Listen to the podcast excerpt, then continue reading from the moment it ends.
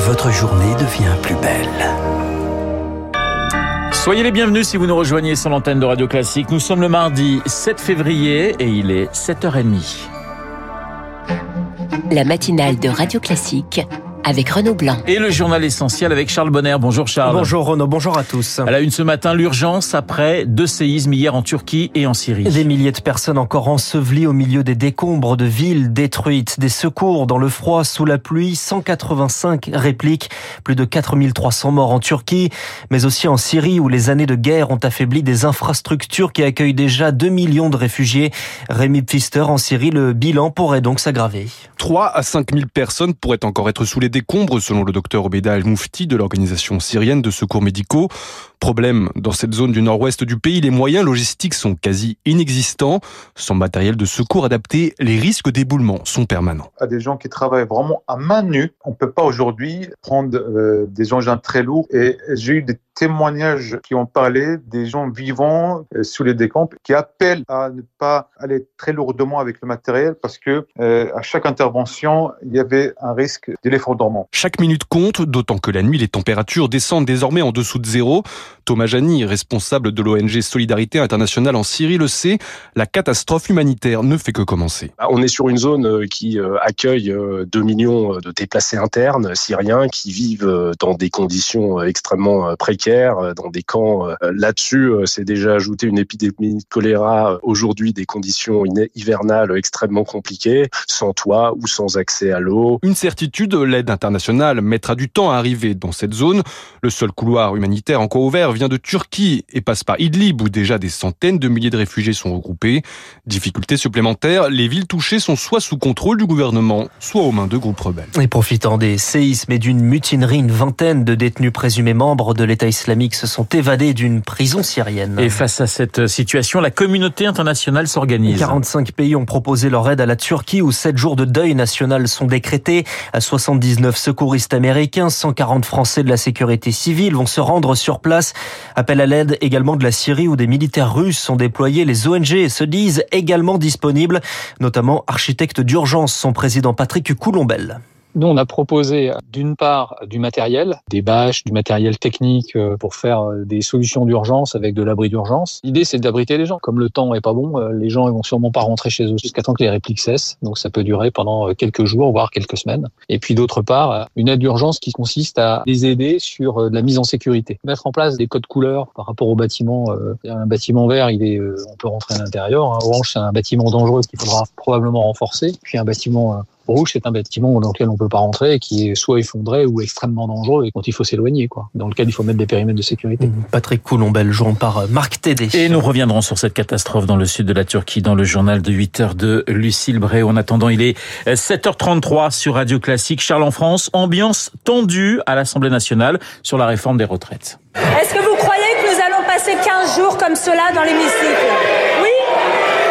Et le ton est donné entre interruption de séance, rappel au règlement, indignation réelle et surjouée, bien sûr.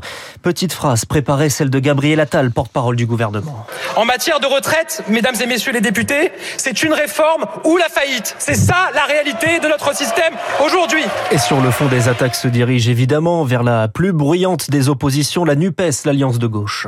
Taxer tout le monde, taxer tout le temps, taxer toujours, taxer, taxer, taxer. Voilà votre seul projet.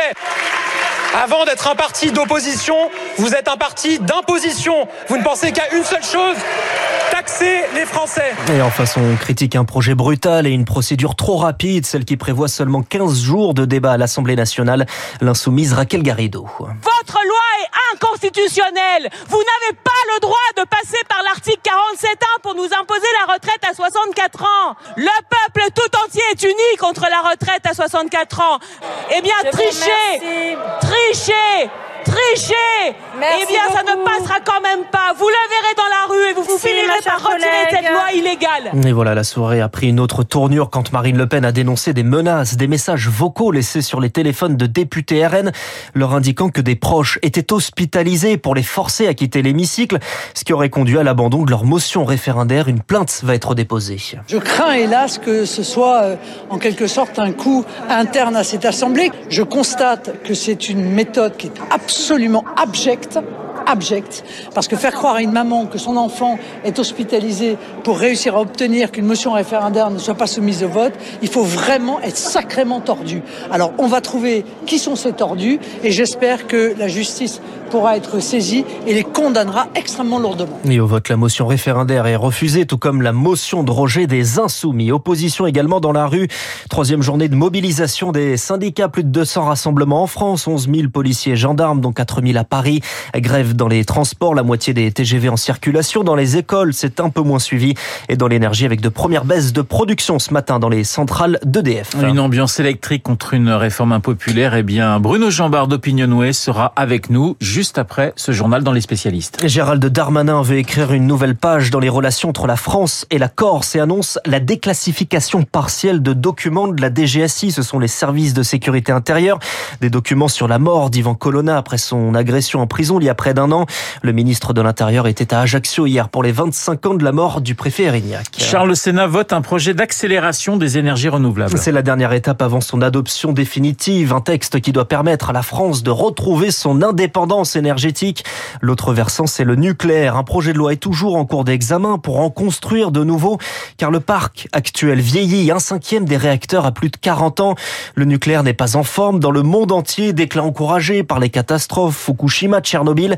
Eric Kioch, dans ce contexte, deux pays tirent leur épingle du jeu, la Chine et la Russie. La Russie, plus que jamais, leader mondial du nucléaire civil. Sur 56 réacteurs en construction dans le monde, près de la moitié est estampillé Rosatom, champion russe de l'atome, présent dans une dizaine de pays, explique l'économiste François Lévesque. La Russie propose des conditions incroyablement favorables, par exemple dans le cas du Vietnam, des investissements dans le développement des ports ou alors dans l'équipement militaire. Autre géant, la Chine, qui a construit 50 réacteurs en 20 ans et en prévoit 100 autres. Même si elle n'exporte pas sa technologie, Pékin fait le pari d'un mix bas carbone, analyse l'économiste Patrice Geoffron. La demande d'électricité y est euh, croissante, liée évidemment au développement du pays. Par ailleurs, l'enjeu est de parvenir à accompagner cette croissance tout en réduisant les usages du euh, charbon. Face à la cherté de l'électricité produite à partir de gaz, l'Europe, après une décennie de pause, pourrait de nouveau se laisser tenter. La guerre en Ukraine est en train de modifier la donne dans un certain nombre de pays, euh, dès lors que la crise met en question la sécurité collective d'approvisionnement. Ça euh, redonne un intérêt pour le nucléaire. L'Allemagne, la Belgique, les Pays-Bas, tous ont prolongé en urgence l'exploitation de certaines centrales.